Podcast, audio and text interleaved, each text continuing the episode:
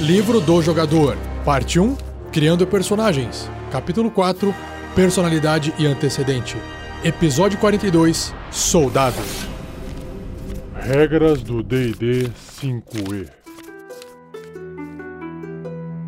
Uma produção RPG Next. Sejam bem-vindos a mais um Regras do DD 5E. Eu sou o Rafael47 e nesse episódio irei apresentar a vocês o que o livro do jogador do RPG Dungeons and Dragons 5 edição diz sobre o antecedente soldado, ou inglês, background soldier.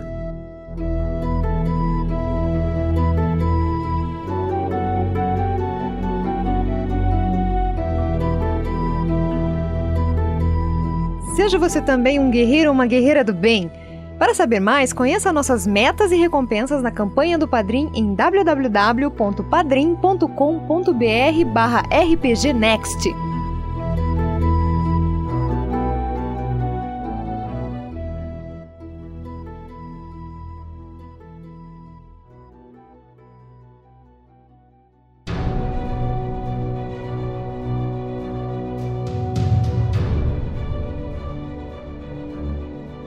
Vamos lá então. Se você pegar o livro do jogador, o Player's Handbook, do seu sistema de RPG Dungeons and Dragons 5 edição, e abrir ele na página 140, você vai se deparar com a descrição do soldado, que é um passado, o background, é um antecedente que vai trazer um histórico para o seu personagem antes dele ter se tornado um aventureiro nessa aventura que você vai jogar ou está jogando. Para um soldado, a guerra esteve na vida dele desde que ele se recorda. Ele foi treinado desde jovem, estudou o uso das armas e armaduras, aprendeu técnicas básicas de sobrevivência, incluindo como permanecer vivo no campo de batalha. O seu personagem pode ter feito parte de uma armada nacional ou uma companhia de mercenários, talvez até mesmo uma milícia local, que cresceu proeminentemente durante uma guerra recente. Então, quando você escolher esse antecedente, o livro sugere você conversar com o seu mestre, com o DM ou GM, para determinar de qual organização militar o seu personagem fez parte, quão longe ele progrediu na hierarquia e que tipos de experiência ele teve nessa carreira militar. Por acaso foi um exército de guarda, uma patrulha de cidade ou a milícia de uma pequena vila? Ou talvez ele tenha participado da defesa pessoal de um nobre, um mercador ou de um cartel de mercenários. Já sobre a parte sistêmica, na parte de proficiências, o seu personagem soldado adquiriu as perícias ou habilidades atletismo e intimidação. Sobre proficiências em ferramentas, ele sabe utilizar de forma proficiente um tipo de kit de jogo. Aí você vai poder escolher, pode ser baralho, pode ser dados, o que você achar que convém para o seu personagem. E também sabe usar com proficiência um veículo terrestre, por exemplo, uma carruagem. Na lista de equipamentos, uma insígnia de patente, um troféu ou fetiche obtido de um inimigo caído, por exemplo, uma adaga, uma lâmina partida ou um pedaço de um estandarte, até pode ser um dente, por exemplo um conjunto de dados de osso ou baralho e um conjunto de roupas comuns e uma algibeira contendo 10 moedas de ouro. Interessante esse conjunto de dados ou baralho dá a entender que naquele tempo livre que o soldado está fazendo uma ronda ou não tem nada acontecendo, ele para um pouquinho para descansar, né? Jogando um dado, jogando um baralho, como se fosse um passatempo. O próximo tópico que o livro apresenta é a especialidade do soldado. Durante a experiência dele como soldado, ele desempenhou um papel específico em uma unidade ou exército. E aí você, jogador, pode jogar um dado de oito faces ou escolher uma das opções abaixo que eu vou citar. Então ele pode ter sido um oficial, dois batedor, batedor no caso não a pessoa que bate, tá? batedor é aquele que fica escoltando, que vai na frente, vê o que está acontecendo, a pessoa mais furtiva. Isso é o nome batedor. 3. Seu personagem ele era da infantaria. 4. Ele foi um cavaleiro. 5. Um médico ou um tipo de curandeiro. 6. um contramestre. 7. Um porta-estandarte. E 8. Uma pessoa da equipe de apoio, por exemplo, cozinheiro, ferreiro, e o que você achar que encaixar nessa descrição. O próximo ponto é a característica patente militar que todo soldado vai ter. Então, o seu personagem possui uma patente militar da época que ele era soldado. Soldados leais à sua antiga organização reconhecem essa autoridade e influência e o prestam deferência se forem de uma patente mais baixa. Tipo, fazer aquela mãozinha na cabeça assim, igual ao exército, sabe? Igual soldado. Tipo, bater continência. O seu personagem pode invocar essa patente para exercer influência sobre soldados e requisitar equipamentos simples ou cavalos para uso temporário. Ele também pode ganhar acesso a acampamentos militares aliados e fortalezas onde a patente dele é reconhecida. Então imagina que os aventureiros estão numa situação onde eles não possuem cavalos, eles precisam ir até a cidade mais próxima para poder avisar ou fazer alguma investigação de urgência. E aí eles não têm condições de adquirir ou comprar ou até alugar cavalos. E eles, sei lá, de repente um personagem tem essa esse passado de soldado e na cidade tem alguém também militar ou enfim. E aí ele pode falar assim: "Olha, eu sou aqui um soldado, gostaria de emprestar os cavalos para poder fazer essa tarefa e eu volto no final do dia, enfim. Isso pode acabar ajudando os aventureiros a economizarem um dinheiro ou até realmente fornecendo que nem o livro descreveu, equipamento que eles não possuem por tempo determinado.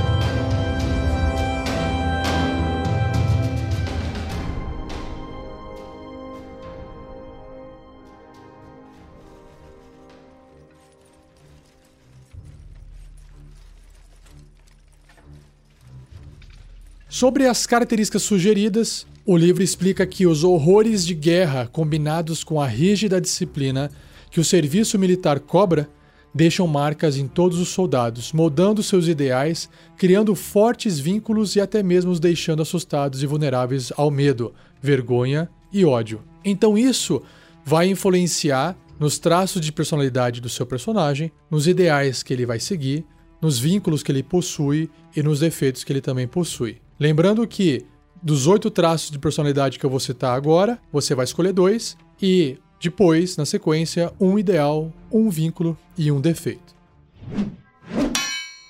Então, o primeiro traço de personalidade é: eu sou sempre polido e respeitoso. Então, você tenta interpretar isso no seu personagem. Número 2. Eu sou assombrado pelas memórias da guerra, não consigo tirar aquelas imagens da minha cabeça. Esse aqui é um clássico, né? Para quem é um ex-soldado e lembra, bom, para quem acompanhou o seriado da Netflix lá do Punisher, o Justiceiro, vai ter essa referência de uma pessoa atormentada pelo passado de soldado. Número 3. Eu perdi muitos amigos e sou muito devagar para fazer novos amigos. Isso aqui faz sentido, né? Porque imagina, você tinha muitos amigos, perdeu todos na guerra e você não quer fazer novos amigos e perder novamente. Então, isso cria esse traço de personalidade no seu personagem. 4.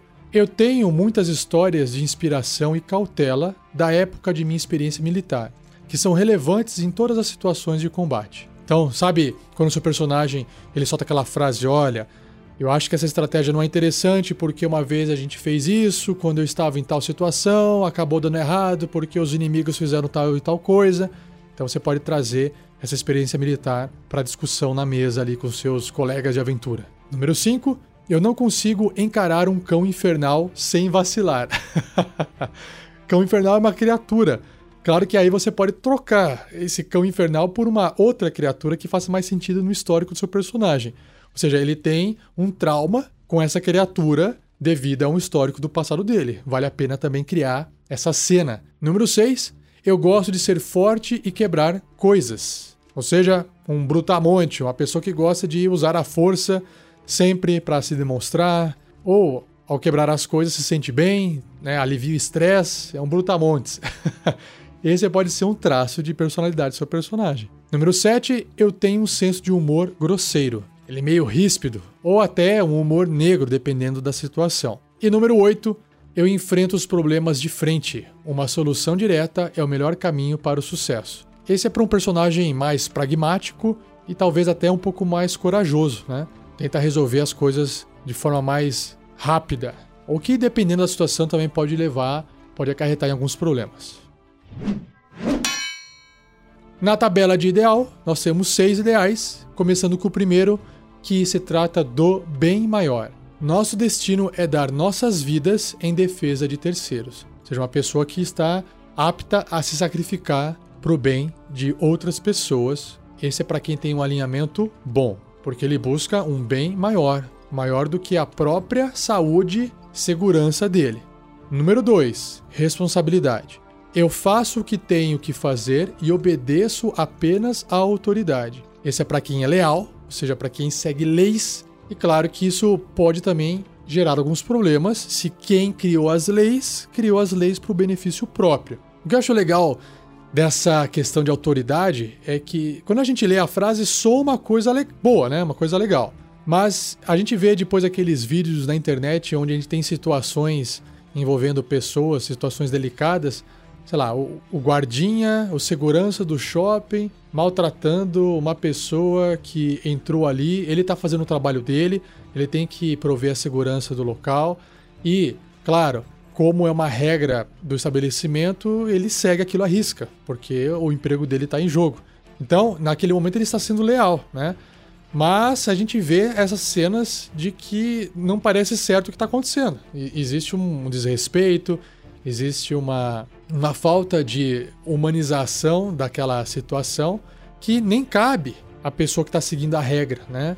É, cabe a quem criou a regra. Mas aí essa é uma discussão longa, mas é legal às vezes trazer isso para o seu personagem. Número 3, independência. Quando pessoas seguem ordens cegas, elas apoiam um tipo de tirania. Foi justamente o que eu quis dizer no item acima, sobre você ser leal e seguir apenas a autoridade. Se você está seguindo isso de forma cega, você está apoiando um tipo de tirania. E quem está pensando assim tem um alinhamento mais caótico, porque quer quebrar isso. Então, esse ideal é para quem é mais caótico. Número 4, força. A vida é como uma guerra, o mais forte vence. E aí, essa ideia do mais forte prevalecendo sobre os mais fracos é para quem tem um alinhamento, uma tendência maligna. Número 5, viva e deixe viver. Live and let live. Eu já falei isso em outro podcast, em outro antecedente, e agora não lembro qual que foi. Mas aqui diz o que? Os ideais não valem a pena se você matar ou for à guerra por eles. Esse é para quem tem um alinhamento, uma tendência neutra, mas que defende o princípio da vida, né? Olha, não vale a pena um ideal, você buscar algo, se você tem que matar, se você tem que ir à guerra e correr o risco de morrer e perder, né? De que adianta um ideal se você estiver morto. Número 6, aspiração. Minha cidade, nação ou meu povo são tudo o que importa para mim. Então a pessoa que é focada no ambiente, no local ou tem um vínculo com as pessoas do qual conviveu, tem um ideal muito mais voltado para elas, que é para qualquer pessoa de qualquer alinhamento ou tendência. Agora, sobre os vínculos, nós temos seis, e você também vai escolher um para o seu personagem. O primeiro é: Eu ainda daria minha vida pelas pessoas com quem servir. Ou seja, o seu personagem tem esse vínculo com as pessoas de quando ele serviu, quando ele era soldado, quando ele era, sei lá, mercenário, quando ele era um guarda, um protetor, Depende da sua história. Número 2. Alguém salvou minha vida no campo de batalha. Desde aquele dia eu nunca deixo nenhum amigo para trás. Olha só que legal. Pensou? Você tem um amigo lá morrendo e aí tem um companheiro que tá querendo escapar, fugir. Olha, a gente não tem como ganhar isso, deixa ele para trás. Não, eu vou para frente, vou vamos salvar ele, né? Essa questão da lealdade, né, de não deixar ninguém no campo de batalha. Legal também. Número 3, minha honra é minha vida. Então, um personagem que honra a sua palavra. Esse é legal. Número 4, eu nunca esquecerei a destruidora derrota que minha companhia sofreu ou os inimigos que a causaram. Ou seja, seu personagem sofreu uma grande derrota no passado. Isso persegue ele de alguma forma até hoje, influencia nas tomadas de decisão dele junto com a equipe. Será que ele fica com medo de cometer os mesmos erros? Ou será que ele quer fazer tudo diferente para evitar ter o mesmo fim? Então imagina aí o que isso pode desenrolar de narrativa para o seu personagem. Número 5. Aqueles que lutam ao meu lado são aqueles por quem vale a pena morrer. Isso é legal, né? Esse é bem heróico. Vai até o fim junto com a galera. Número 6. Eu luto por aqueles que não podem lutar por si mesmos. Seja um vínculo mais focado para quem é bom, né? Vai querer defender quem é ali oprimido, quem é fraco. E por ser um soldado, representa aquele pessoal. Pelo menos representa a linha de defesa deles, né? E por fim, para a gente finalizar esse cast, a última tabela, que é a tabela de defeitos. Você também vai escolher um para o seu personagem. Nós temos seis aqui. O primeiro é: o inimigo monstruoso que enfrentei em uma batalha ainda me deixa tremendo de medo. Ele é parecido com aquele traço de personalidade sobre não conseguir encarar um cão infernal sem vacilar. Nesse caso aqui, o tremendo de medo é muito mais forte, né? Pode deixar o personagem totalmente paralisado diante daquele medo, né? uma fobia. E aí tem que escolher esse inimigo monstruoso. O que, que seria? Às vezes não precisa necessariamente ser um monstro. Pode ser uma pessoa que foi tão monstruosa, foi tão maléfica que isso gerou esses traumas no seu personagem. Número 2. Eu tenho pouco respeito por aqueles que não se provam bons em combate. E aí pode realmente gerar um problema, porque nem todo mundo vai ser bom em combate, ou um personagem pode ter tido um dia ruim, alguém pode ter tido azar, ou acontecer alguma situação onde o seu personagem viu aquela cena e fala: Ixi, eu não vou respeitar mais esse cara. E esse cara pode ser seu colega de aventura futuro. E aí, como é que vai ficar a relação entre os dois dali em diante? Número 3. Eu cometi um terrível erro em batalha, o que custou muitas vidas. Eita! Eu farei de tudo para manter esse erro em segredo. O que será que você fez? Quantas vidas foram perdidas? Que erro foi esse? Será que deveria ter falado alguma coisa para alguém e não falou? Será que quis esconder algo para poder se beneficiar daquilo mais tarde e isso acabou saindo pela culatra? Né? A sua estratégia ferrou tudo? Então pense, pense bem, para cada defeito que você escolher, não escolha só o defeito pelo texto, mas você tem que construir o que realmente aconteceu no passado do seu personagem. Número 4. Meu ódio por meus inimigos é cego e irracional. Eita, também parece ser um problemão, né? ele não vai escutar o que aquele, de repente, vamos supor, um kobold querendo explicar o que aconteceu. Ele tem até informação, ou o bicho até não tem culpa do que está acontecendo, por mais maligno que ele seja. Às vezes é importante entrar num consenso com as criaturas, mas o seu personagem vê aquilo como inimigo e ele não importa com o que está acontecendo e vai atacar, vai matar e dane-se. Então ele age de forma cega e racional e pode gerar um problemão. Número 5. Eu obedeço a lei, mesmo se a lei trouxer a angústia. I am the law. Sabem o juiz Dredd? que só obedece à lei? e esse mesmo se trouxer angústia é porque, claro, você está seguindo a lei e, claro, que eventualmente isso também vai trazer angústia. Porque nem sempre vai haver justiça por trás da lei, né? Então, seu personagem, ele não interessa, ele não se preocupa com isso, ele segue a lei, ponto final. Então esse é um defeito. E número 6, eu prefiro comer minha armadura a admitir que estou errado. Uma pessoa que não admite estar errada. Imagina que legal também interpretar esse defeito, né? Muito massa. Bom, assim a gente termina mais esse episódio. Espero que você tenha gostado do antecedente, do background soldado. E se você quiser continuar a discussão desse episódio, basta acessar o post dele em nosso site rpgnext.com.br e deixar lá escrito seus comentários. Caso você encontre a postagem desse episódio nas nossas redes sociais, você também pode comentar por lá que a gente lê e responde para você. Mais uma coisinha, se você tem o hábito de nos ouvir usando agregadores de podcast através do feed, se você usa qualquer aplicativo de podcast no celular ou se você usa o iTunes, tem como você nos ranquear lá dentro, dar um joinha, colocar uma nota de 1 a 5 geralmente. Então, se você nos ajudar fazendo esse tipo de trabalho, você dando a sua opinião sobre o nosso trabalho lá, você vai ajudar bastante ao nosso projeto ficar mais visível para outras pessoas, certo? Claro que, além disso, compartilhar esse episódio com seus amigos e amigas também ajuda o nosso projeto a crescer, tudo bem? Então, se você quiser continuar nos ouvindo, não perca o próximo episódio, onde irei abordar o antecedente órfão Beleza, pessoal? Brigadão, um abraço e até o próximo episódio.